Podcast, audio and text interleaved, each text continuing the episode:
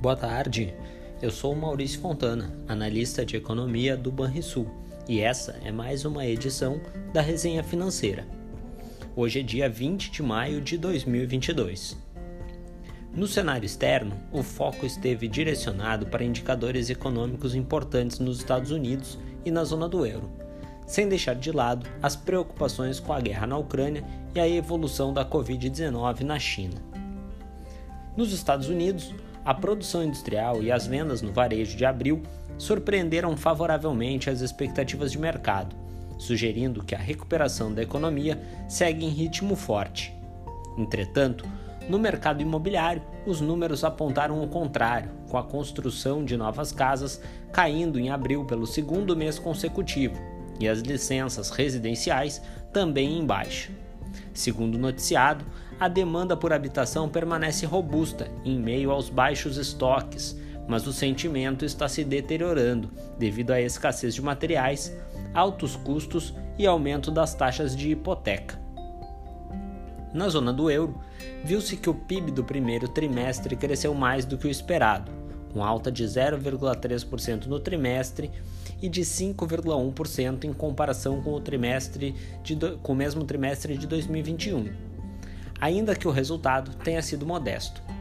Já a inflação ao consumidor avançou 7,4% em abril, em base anual, ligeiramente abaixo dos 7,5% projetados, mas ainda em patamar expressivo.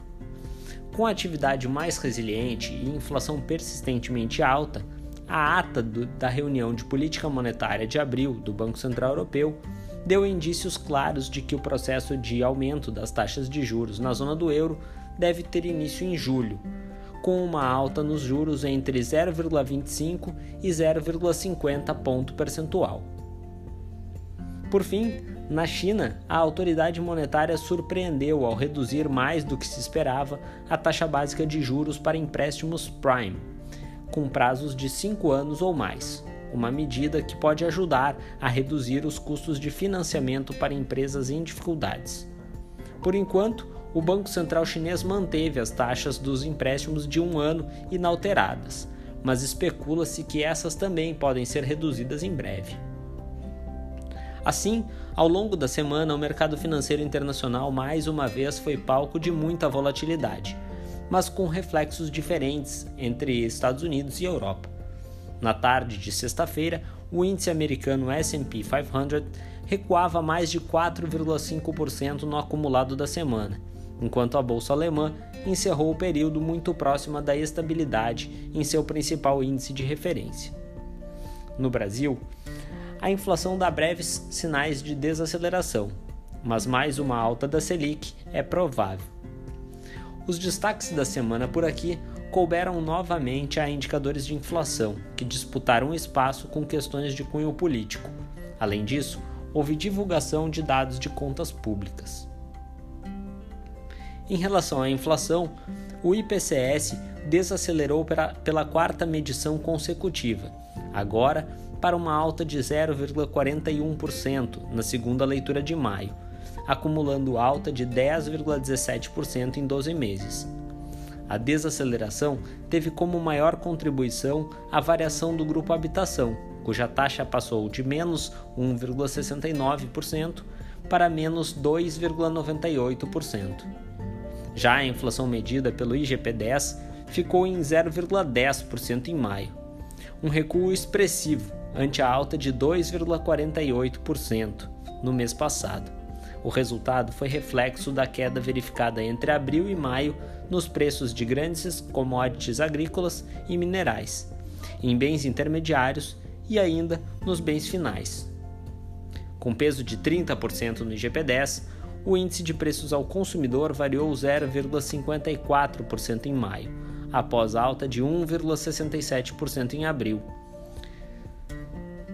no que se refere às contas públicas, o setor público consolidado fechou março com superávit primário de 4,3 bilhões, reflexo de um déficit do governo central de 7,8 bilhões e superávites de 11,88 bilhões dos estados e municípios e de 242 milhões de reais das estatais.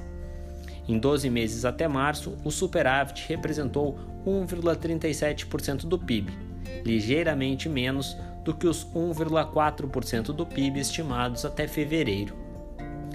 No mercado financeiro, mesmo com um quadro externo bastante adverso, os investidores se mostraram mais dispostos a tomar risco no Brasil.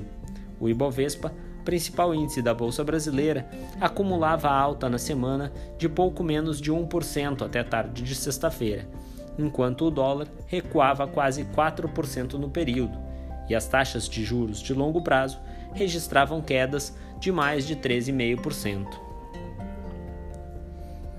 Entre as projeções, o Banrisul tem agora como projeção para o PIB de, 2021, de 2022 uma alta de 1%, assim como para 2023.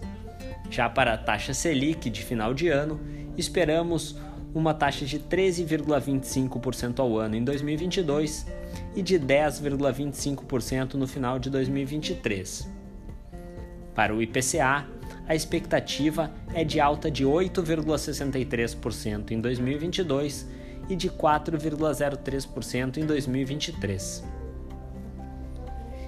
Na agenda de indicadores da próxima semana, entre os destaques estão, no dia 23 de maio, a divulgação do IPCS da terceira quadricemana de maio, o Índice de Atividade Nacional nos Estados Unidos referente a abril, já para o dia 24 de maio, temos o IPCA 15 no Brasil, referente a maio, além das prévias de PMI industrial, serviços e composto para a zona do euro e para os Estados Unidos, todos referentes ao mês de maio.